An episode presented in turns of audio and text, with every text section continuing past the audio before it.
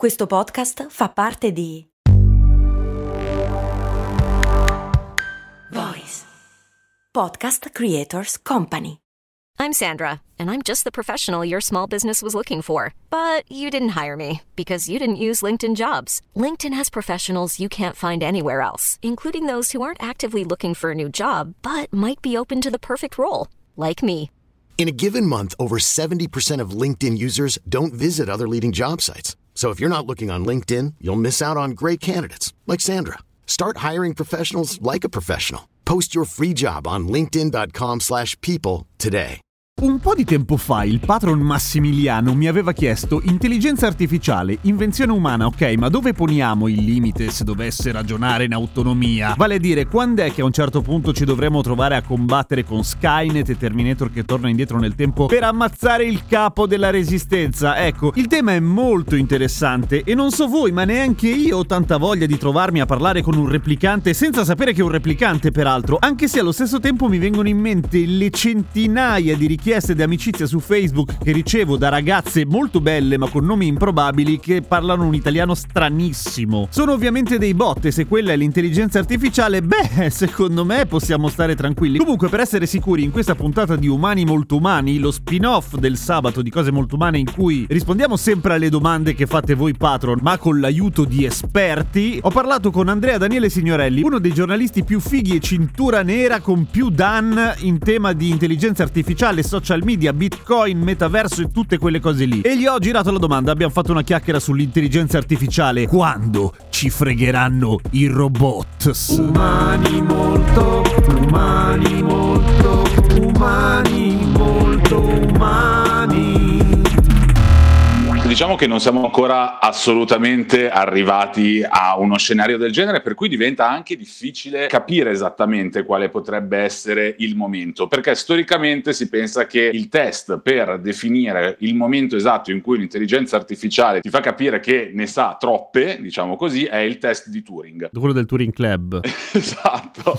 Eh, no, il test di Turing di Alan Turing. eh, informatico e matematico celeberrimo e uno dei primi teorici dell'intelligenza artificiale che aveva teorizzato per l'appunto questo test in cui una persona umana parla con un'altra entità senza sapere se questa è umana o eh, artificiale per via testuale idealmente. Se questa riesce a confonderlo al punto da fargli credere di essere veramente umana, ecco che l'intelligenza artificiale supera il test di Turing facendosi passare per umana e quindi a quel punto sarebbe la prova del fatto che le intelligenze artificiali hanno superato il limite, ecco. Allora, il, fatto è che questa prova è ovviamente intelligentissima quando viene ideata. Oggi però mi rendo conto che è vaga già solo partendo dal fatto che conosco persone che quando vengono aggiunti da donne incredibilmente belle su Facebook e provano a chattarci e loro parlano ovviamente come dei bot stupidi perché quello sono, le persone che conosco però ci cascano. Quindi no- cioè, superano ufficialmente il test di Turing le ragazze bellissime che non esistono. Ma allora non solo, un sacco di, di- di bot, chiamiamoli così, hanno superato il test di Turing negli ultimi anni, Ah. ma sempre con dei trucchetti. Cioè? C'è, stato il caso, c'è stato il caso storico qualche anno fa di questo bot che si chiamava Eugene, che sì, aveva passato il test di Turing, ma perché aveva eh, specificato fin dall'inizio di essere un ragazzino di 11 anni di origine ucra- ucraina. Quindi era per quello che, ma sai, magari ogni tanto ti scrive qualcosa in un inglese un po' pasticciato, dà delle risposte un po' nonsense e tu potresti dire, vabbè, ok, ci sta, Vabbè, un. Ragazzino, eh, Sì. esatto.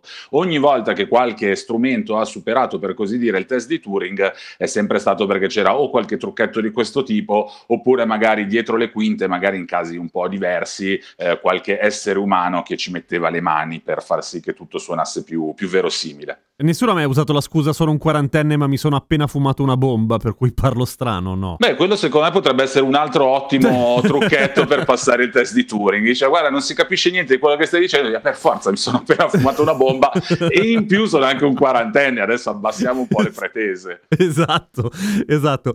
Quindi, insomma, l'intelligenza artificiale è molto lontana dall'essere davvero intelligente, anche se devo dire che ultimamente ci sono stati dei passi abbastanza notevoli, soprattutto visto dagli occhi di un profano, voglio dire. Nel senso, i famosi, non so se chiamarli bot, perché forse bot è assolutamente riduttivo, però insomma, quelle applicazioni che si trovano sul web in cui tu scrivi del- una descrizione testuale e ti fanno un disegno, ti fanno un'immagine ispirata da quello che hai scritto scritto è pazzesco rispetto a È qualche anno pazzesco. fa. I progressi che sta facendo l'intelligenza artificiale, e qui magari entriamo un pochino più nel tecnico, quindi definiamolo deep learning. Deep learning Ecco. sono gli algoritmi, sono gli strumenti che dal 2012 a oggi hanno consentito di fare questi passi avanti stratosferici che ormai viene utilizzato come sinonimo di intelligenza artificiale. Intelligenza artificiale significa semplicemente uno strumento artificiale che è in grado di dar prova di quella che a noi sembra essere intelligenza. Questi risultati, risultati di gran lunga migliori, li abbiamo raggiunti utilizzando la tecnica del deep learning. Cioè che quello non nasce imparato, ma impara di brutto. Impara di brutto dai dati. Quello che hai citato tu, a cui tu dai un comando, tipo disegnami due giradischi e un mixer, lo dico perché adesso ce l'ho davanti e lui te lo crea subito. E gli puoi anche chiedere cose assurde, tipo disegnami l'uomo ragno nello stile di Picasso e lui te lo fa. Perché lo fa? Perché ha nel suo database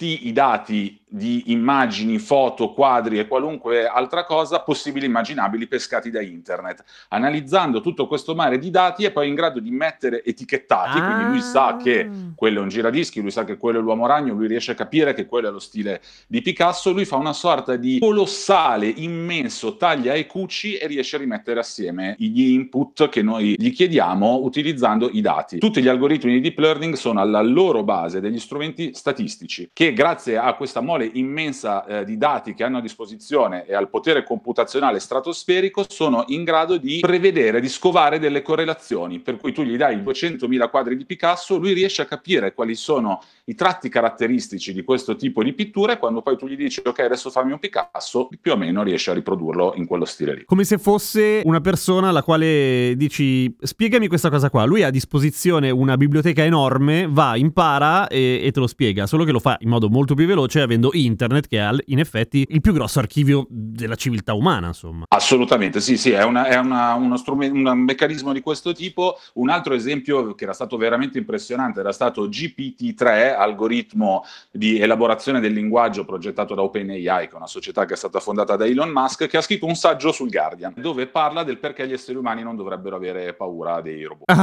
Ah, super inquietante. No, fidati, fidati, vieni qua. Esatto, fidati, fidati di me, non devi aver paura, mentre intanto te lo spiego citando la rivoluzione industriale, Matrix, dei filosofi e cose di questo tipo. Tra Leggerlo l'altro avendo faceva- ragione da vendere. Esatto, leggerlo faceva veramente impressione, però ci sono due cose da sottolineare, lo farò molto rapidamente. La prima, ha scritto tutte queste cose che per noi hanno un senso, ma hanno un senso per noi che le leggiamo, perché in verità questi strumenti non fanno altro che completare ogni frase come se riempissero gli spazi vuoti, come in quei Mhm. giochi enigmistici, pescando nel loro mare di dati statisticamente la frase che ha le maggiori probabilità di essere coerente con quella che l'ha preceduta. Quindi è una sorta di incredibilmente complesso cruciverba per loro. Si tratta di individuare statisticamente quale frase ha più probabilità di avere senso rispetto a quella che la precede, ma in verità non hanno la più pallida idea di che cosa stanno dicendo. Infatti, per risultati che possono essere estremamente inquietanti e divertenti e anche brillanti, come questo qua del Guardian, ci sono poi, quando poi si va un po' più in profondità, una marea di cose assolutamente senza senso che questi algoritmi sputano fuori in continuazione, poi lì ci vuole un essere umano che si metta a fare per appunto un po' di taglia e cuci per sistemare le varie cose. Hai toccato un tema che secondo me è importantissimo, cioè quello della consapevolezza, perché per ora l'intelligenza artificiale, come la stiamo chiamando adesso, è come se, che ne so, qualcuno che viene dall'altra parte del mondo, che non parla la nostra lingua, ma è un perfetto imitatore, ci decantasse un discorso imparato a memoria, di cui non sa assolutamente nulla, semplicemente gli hanno detto che otterrà dei risultati nei confronti di noi che lo capiamo. Forse è quello il punto, cioè quando inizierà a avere consapevolezza l'intelligenza artificiale. Allora sì, l'esempio che hai fatto tu, tra l'altro, eh, con in riferimento alla persona che parla un linguaggio che non conosce, è incredibilmente azzeccato perché è uno dei classici esempi che vengono utilizzati per spiegare in che senso un'intelligenza artificiale Ah, è in grado di fare dei discorsi che a noi sembrano compiuti, ma in verità eh, non- senza avere la più pallida idea di quello che sta dicendo, ed è un esempio che fa- ha fatto John Searle, che è uno dei filosofi più importanti dell'epoca contemporanea, proprio in Ah, sono figo di brutto, allora. Artificiale. Esatto, sei un figo pazzesco, hai fatto il riferimento migliore che tu potessi immaginare. Per quanto riguarda la coscienza, sì, certo, nel momento in cui una intelligenza artificiale dovesse veramente eh, riuscire a dimostrarci di essere cosciente, sarebbe il momento in cui il banco salterebbe. Qua ci sono un casino di cose da dire, cioè si apre proprio un capitolo immenso. La prima, secondo me, la più importante da dire è che per quelli che sono gli strumenti che stiamo utilizzando oggi per fare intelligenza artificiale, al momento ciò non può succedere, perché stiamo utilizzando per appunto il deep learning, che come dicevamo prima è uno strumento fondamentalmente alla sua base statistica, è uno strumento in grado di scovare correlazioni correlazioni statistiche in un mare, in un oceano di dati, che da lì emerga la coscienza, mi sento abbastanza sicuro di dire che è impossibile. Mm. Però quella è una parte di intelligenza artificiale. Non è detto che non ci sia un'altra grande scoperta, come è stato il deep learning dieci anni fa, che invece diventa più promettente per poi arrivare a una vera e propria coscienza. Ma lì si apre un altro capitolo. Noi come potremmo capire se un'intelligenza artificiale è veramente cosciente o sta solo simulando la coscienza? E qua, visto che ormai ci stiamo tirando fuori discorsi complicati, vale la pena di citare Wittgenstein, filosofo del linguaggio, anche lui del Novecento, che diceva, beh, allora io non è che ogni persona che incontro mi chiedo se ha veramente una coscienza o se sta soltanto simulando. Eh, non è che è quelli che si chiamano zombie filosofici, lui si comporta in una maniera che a me sembra che lo caratterizzi come dotato di coscienza e quindi mi metto l'anima in pace e lo tratto di conseguenza, quindi come una persona che ha coscienza. Quali potrebbero essere i pericoli del farci fregare da qualcuno che effettivamente è un replicante a quel punto, per usare un termine caro a Blade Runner, cioè qualcuno che sembra o che imita un, un essere umano cosciente? Cioè, perché dovremmo averne paura?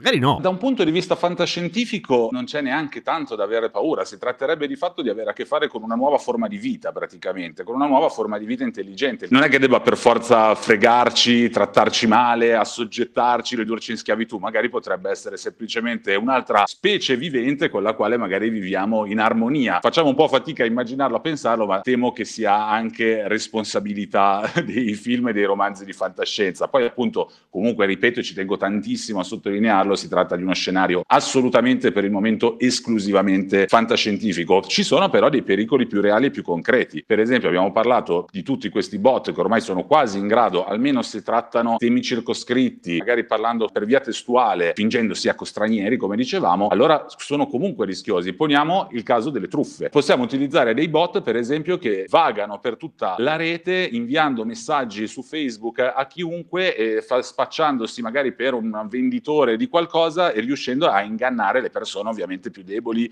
e più vulnerabili. Ecco, quello secondo me è un rischio che a breve diventerà concreto e eh, sul quale bisogna iniziare a ragionare. Non esiste un protocollo a questo punto che guarda al futuro del tipo ci fermiamo qua, cioè le, le, le leggi della robotica di Asimov, per dire, non ci sono. Interessante perché era stato proposto qualche anno fa una delle primissime leggi in materia di intelligenza artificiale e di robotica era stata proposta dal Parlamento europeo e riguardava proprio la possibilità di attribuire diritti civili civili e sociali ai robot e aveva scatenato un putiferio per un paio di ragioni. Una che molti dicevano, ma come? Non abbiamo ancora conferito diritti importanti a un sacco di animali, ci dobbiamo preoccupare dei robot. E l'altra era più, ancora più corretta forse, e l'altra era, ma un attimo, cioè, l'intelligenza artificiale al momento pone problemi ben più seri di, dei diritti civili futuristici di un domani ai robot. E infatti, quindi un po' se ne è parlato, però poi mm. a livello proprio di politica si è deciso di concentrarsi su cose più serie e che hanno impatti più concreti. Per cui, per esempio, una cosa che si teorizza, che